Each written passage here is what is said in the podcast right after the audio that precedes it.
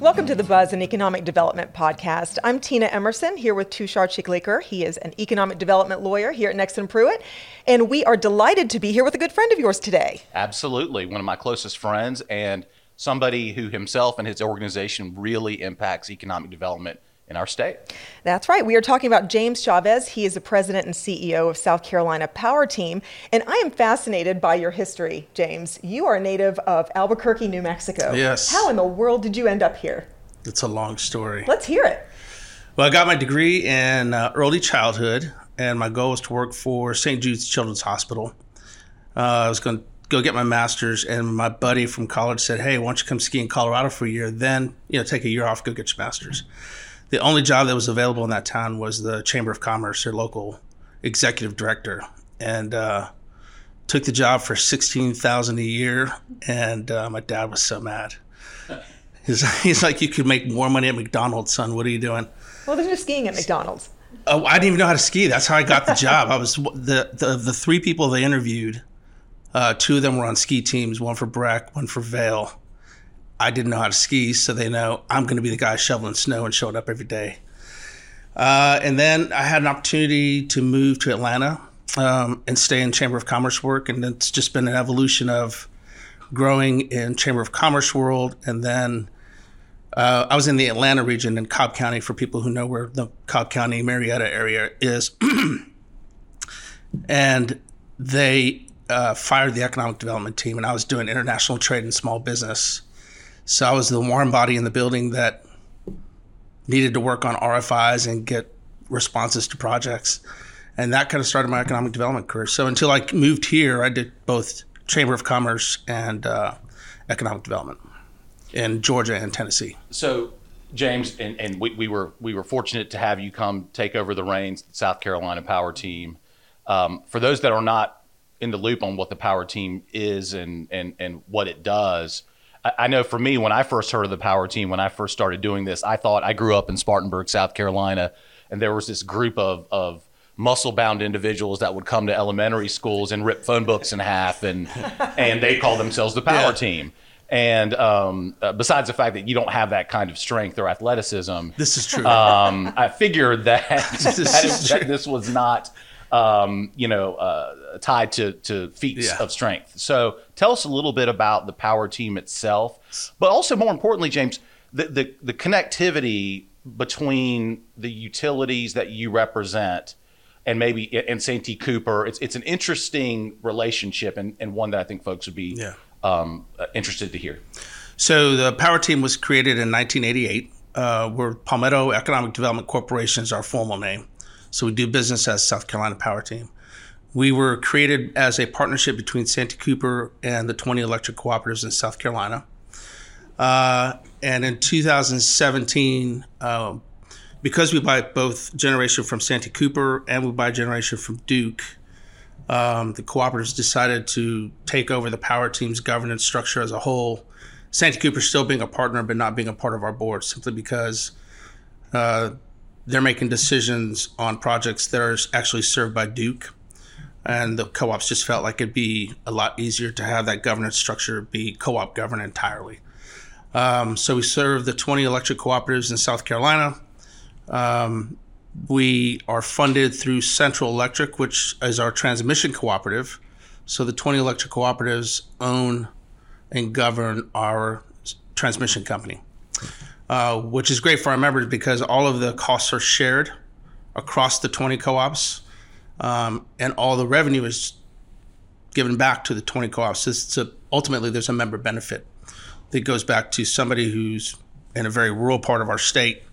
They see the same economic benefit as somebody that's in the Charleston region or uh, outside the Spartanburg Greenville region.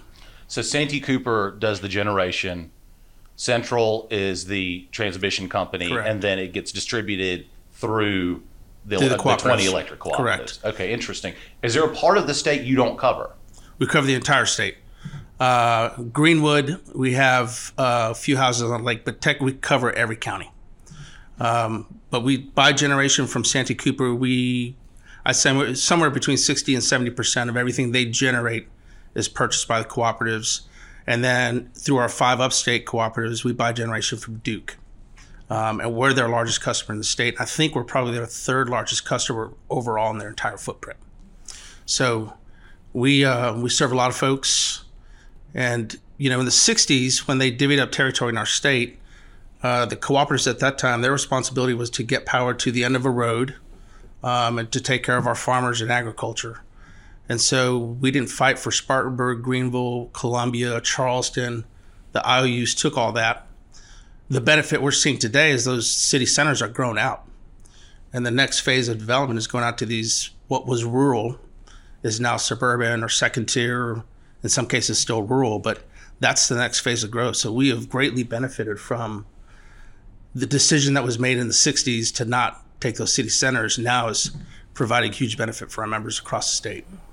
And James, what kind of industries are really uh, the bulk of the work that you're doing right now? What's really driving your day to day? Manufacturing. Uh, we're a manufacturing state, so we we have benefited greatly from manufacturing jobs. You know, when all those really true blue collar jobs left for China years and years ago, uh, what's happening now is high high high wage, high tech manufacturing uh, that allows our people to really create better wealth for them and their families. They have opportunities they've never had before. We are seeing, you know, in, in the Charlotte region, we've had a lot of headquarter jobs. I think, you know, from 2014 to now, well over, I'd say well over 10,000, but I'd say closer to 15,000 headquarter jobs. Um, those were things that we didn't have in our wheel well before. That was all kind of Charlotte based. So we're starting to see that. Uh, a lot of life sciences we're seeing now. We're seeing data center opportunities. We serve a very large data center in uh, the Charleston region, and for years we kept trying to gain interest from those those type of uh, data center developers and users, and weren't getting any traction. And for some reason, it's on. Uh, you know, we've got almost 400 megawatts of potential data center customers coming on our, onto our system. So it's pretty significant. And James, you've talked about you know, a, a, a, real wide array of industries there, right? Uh, you know, True Blue manufacturing, warehouse distribution, data centers, life sciences. Um, are their needs different? Like how, how, when you're dealing with a company like that and trying to attract them to your your service territory, to the co-op service territory, does the energy conversation vary? Whether it be as to amount or as to the type of energy they need or as to when they might need peak energy. Does that vary by industry? Oh, greatly. When we're talking to a potential member like a data center user, that's 100 megawatts, 200 megawatts. Reliability is number one. Um, and then number two, what we're seeing now, we're gonna, I'm sure we're going to talk about this, is the need for renewable energy. They have a mandate to use renewable energy. So, looking at solar primarily being our primary source of renewables, um, and has to be new. So, anything that we've announced in the past or planned for development doesn't count. It has to be what they call additionality. Um, it's got to be new solar onto our system to serve them specifically. They have to be able to draw a direct line to it. Um, you know, these electric vehicle battery manufacturing projects that are out there. The same thing. They're very, very large users. Um, they also have the same mandate. So we're we're what we're trying to do is deal with all of this at one time, so that we're planning additionality for potentially a gigawatt of solar. It's a lot of solar. A gigawatt of gigawatt. solar. Yeah. And that is largely being driven by customer demand. Yeah. So rather than, you know, a typical project, we're going to talk about workforce, we're going to talk about site incentives, um, the very first conversations we're having is transmission reliability, how we're going to serve the project, uh, and ensure that they've got 24 7 redundancy. And what kind of work are you doing to invest in these sites? I know as South Carolina grows and more industries come here, that just reduces the land available to select sites from. Yeah, and there's there's articles out this week looking at our surrounding states and the number of dwindling sites, mega sites specifically, that are out there. The projects that are coming in are huge, multi billion dollar investments, large power users, but they also require large sites. Um, so back in 2014, we created what we call a site readiness fund, and it's uh, $6 million per year that we invest in sites. Um, probably most notable for us is uh, the site where Volvo resides, uh, Camp Hall. Uh, we made a major investment in conjunction with Santee Cooper and Berkeley County to get that site under control and have property available for future development. Um, but by investing in actual re- site development rather than site certification, um, we are having sites that are market ready. You know, we've got a site in Tri County, uh, Tri County in Orangeburg, elect- Tri County Electric Cooperative in Orangeburg. Uh, well, we have a 45 acre padded site, rail served, all the water sewer infrastructure is there. We own it, control it. It's ready to go. Um, we've got a site in Laurens, another good example, um, Laurens County through Laurens Electric Cooperative. That's uh, almost 400 acres of property. That's all the infrastructure is in. We have a spec building in it. Uh, that property is now actually tied up with a potential project. So it's a matter of having things really under control, infrastructure there, and not these projects don't have time to wait, right? So our 52 million so far has leveraged another 200 million or so from counties and the state. State's been a great partner. Um, and so we've just got to continue to make those type of investments as property gets gobbled up. So Power Team's role in expediting these deals is, is really important to get these sites ready. Yeah, it's before we even get to the table, we've got to have stuff that's ready to go.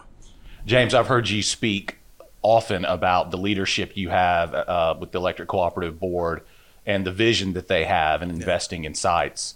Uh, obviously, it's not an inexpensive, um, and it is a, a forward-looking advance to to invest in sites. And it seems like as much as we're entities like you are investing in sites, we're still behind. Yeah. Um, but but how does that process work with you obtaining the funds to be able to spend to to then basically invest for a future project that may or may not come down the road, but chances are it will. Well, first of all, um, you gave me an opportunity to recognize my board. Uh, I have I've served boards of directors my entire career, and I've never had a board that has committed as committed to our strategy and our mission as this group and beyond our board, the 20 electric cooperatives and their leadership, right? All 20 electric cooperatives, regardless of where we're placing the money, approve these funds for us to, to use. So if I'm in a, you know, say I'm in uh, Palmetto territory down in the Hill, Hilton Head area where they don't get a lot of industrial looks, but they're still helping pay for this 52 million, knowing that there will be an ultimate member benefit when when we invest in projects and sites and these projects come on system, you know, within five years, we're getting a payback. And that payback goes either, it goes mainly as cost reduction back to the 20 electric Cooperative. So the, ultimately, there's a member benefit to everybody. So just their support has been awesome. So, so you've got that level of forward-thinking investment in sites. Um, to help attract projects, but I also have worked with you on a number of deals where you're helping to close projects. Yeah. Uh, what tools does does the Power team have to help close projects, close deals in your service territory? So I think primarily for us is to uh, rate. Um, we can incentivize a project through rate, um, or we can put cash into a project. In some cases, we can do a combination of both. Uh, so the deal we worked together, Samsung, uh, we were able to put a pretty considerable amount of money into the project, looking at what what their commitment for power consumption was. Uh, we used load and load factor. Um, so consistency, high load factor means higher return on investment for us. So we were able to go back to our leadership and request an amount related to the net present value it would represent to our system over a 10 year period. Um, and that gave us extra funds to put into the project to help buy the building with the state. And then we had funds that went into actually relocating another industry that laid in the path of their future growth um, into Newberry's industrial park.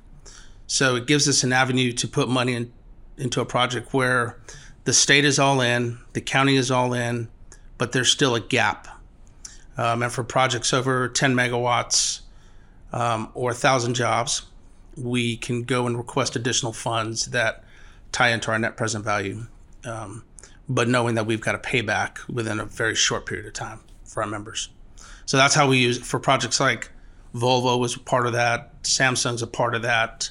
Uh, we have pending projects where we've made some commitments, but they've not pulled the trigger yet. But that's how that's how we can affect uh, a project moving forward. And we typically typically we are being asked to put it into substation cost or something like that. But there's scenarios where the gap is site costs. Um, Bernie had a deal with Michelin um, where we put funds into uh, road road infrastructure, where there was still a gap between what the state could do and the county could do. So that's we just try to fill the gap. Everything we do is about being essential to the project and not duplicating what other people are trying to do.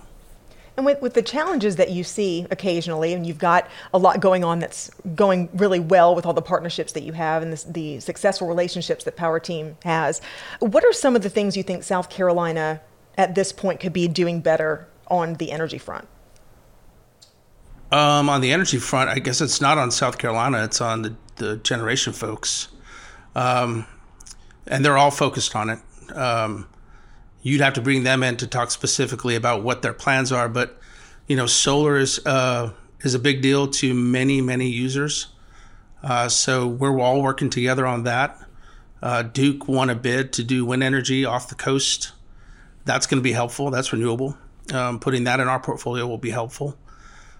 Um, as far as the state's role, I'm not sure what the state could be doing to help advance that. Really, James, we we we hearkened earlier to sustainability, uh, renewable energy. Almost every company I'm talking to of any size is, yep. is focused on that right now. Yep. Are you seeing that in the projects that you're working at the moment, the projects you have in the hopper? And and what's the I guess how, how do you how do you answer questions they have when it comes to sustainability goals that they have for themselves and also their tier one and tier two suppliers below them? Yep how do you answer those questions? Because it is uh, somewhat of a new issue in economic development. So it's um, you know it's something honestly that we're we're trying to wrap our arms around right now, and working these projects all together has been very helpful. So for some of them, they can use they can they can buy credits, uh, renewable energy credits. Uh, for others, they have to be able to draw a direct line, like I said earlier, to additionality, where we are building solar for your use. Um, and because we have all these projects that are looking at the same time, if they hit, we would be developing a considerable amount of solar in addition to the projects that have been planned by either Duke or Santee Cooper. Um, but it's every project. I'm just I'm sure you're seeing the same thing. Um, if if if they're a user of any size, um, they want to be able to draw a line to the renewables. And when it comes to e-mobility, the electrification of vehicles, yeah. the so what some are calling the death of the internal combustion engine. I mean, that's going to be a massive ripple effect yeah. throughout the entire southeastern U.S. Obviously, uh, in, in the Michigan area and other hotbeds for automotive manufacturing. How is the power team? How are the cooperatives trying to get ahead of what will be a dramatic increase in need in a relatively short period of time? Well, one thing we're doing is um, you know, we have a huge existing industry effort.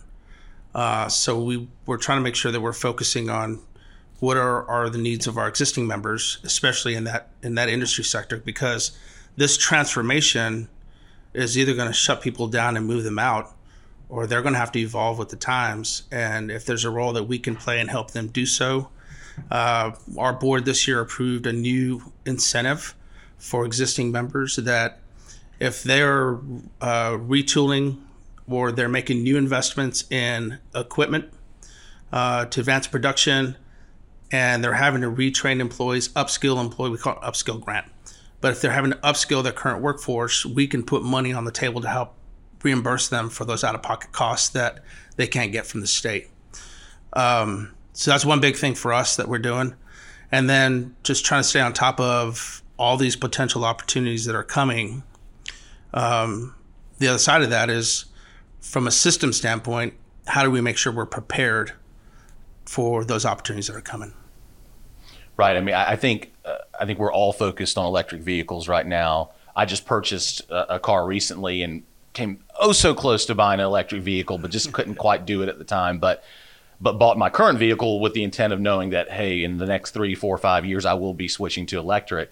But I think what folks don't seem to realize is you know, our our grid, very few grids in the country, uh, maybe even the world, are ready for all of us to be driving electric cars and charging them at our home Yeah. when, when we when we when we go home at night.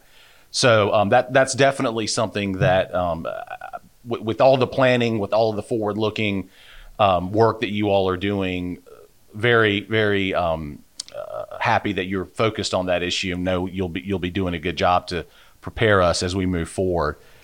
I mean, we don't have much time left, but I do want to end on a, a separate note outside of uh, James's power team work, and that is your job as an avid cyclist.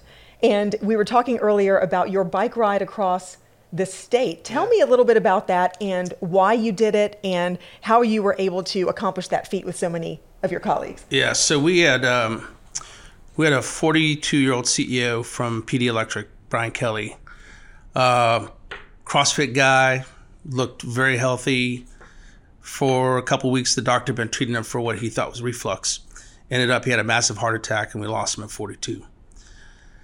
And so, trying to think about heart disease is the number one killer of uh, men in the country, uh, and it's something that within our system we've lost a lot of people, and the utility sector as a whole probably has experienced the same thing. So we're trying to think of a way to honor him and honor the people that we've lost within our system, or people that have been touched by heart disease or stroke. And I was watching a documentary about this guy that rode across the U.S. to raise awareness about heart disease. Um, reached out to him and reached out to the Heart Association and then MUSC directed me. Every place I turned, I kept expect, expecting somebody to say, "No, we can't do it," and people jumped on board. So we had last fall, uh, it was twenty. On any given day, we had twenty to twenty-five cyclists that rode uh, from electric cooperative to electric cooperative over a seven-day period. We did three stops per day, um, 640 miles in total. We got to see over 400 of our employees have them do heart exams, blood pressure checks. Uh, we've got some work to do, but it raised awareness within our system. Uh, we were able to raise some money for the Heart Association as well as for Clemson's Rural Health Initiative. Uh, I think we donated 27,000 to Clemson's Rural Health Initiative, which, which will help them buy equipment to put in their trucks when they're going out in the fields to do exams um, and then another 17,000 or so to the American Heart Association in Brian Kelly's memory. So it's a great event. Uh, we won't be able to do it this year. We'll be doing it every other year. So next fall, 2023, we hope to get that done again. But What a great way to honor him and his Yeah, family and, and all the people that are impacted by heart disease across South Carolina. It truly is a an issue that I think everybody's dealt with in their family. we had a trailer that was carrying all our gear, and we started having people sign it, like put in the name of somebody touched in your family, either survived or lost. And by the end of day seven, that thing was wrapped in signatures, which was a beautiful way to honor people, but also a very stark reminder that this is touching a lot of people in our circle. So anything that we can do to help people live healthier lives, just move. It doesn't have to be on a bike, but just doing something um, is a good thing. Uh, so James, you know, obviously we're talking to you today. Yeah. Uh, but but I know from personal experience that you have an amazing, talented, and diverse team. Yeah. Uh, can you share a little bit about the, your team because uh, uh, we all know that that's really where the brains of the operation are. This is true. Uh, I'm neither the face, I'm just the voice of an incredible. team. I work with an incredible team, man. I have, you know, I've been doing this for 30 years. I'm. It's sad to say I've been doing it that long, but um, you know, I have eight, nine members of our team, nine with me, who all understand who we serve. We we understand we're stewards of incredible resources and they all do their job with, with such great intention and purpose. Um, and it's it, the culture is incredible, but you know I never ever ever have to worry about not being there. We all know what our job is. We all know what we're we're charged with doing every day. We have very clear expectations about what we're to be doing each quarter. Our strategy is a living, breathing document that they absolutely work the heck out of. And just great to have all these folks that are committed to the cause all on one team. And I've seen it firsthand both before COVID and after COVID. Yeah, I think that's a amazing. testament to you, to them, and to your leadership. So thank you. Yeah, man.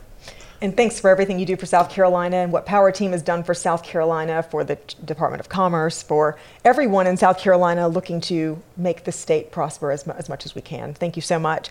And if you haven't seen The Buzz and our pro- other episodes, please take a look at our website. And until next time, we'll see you later.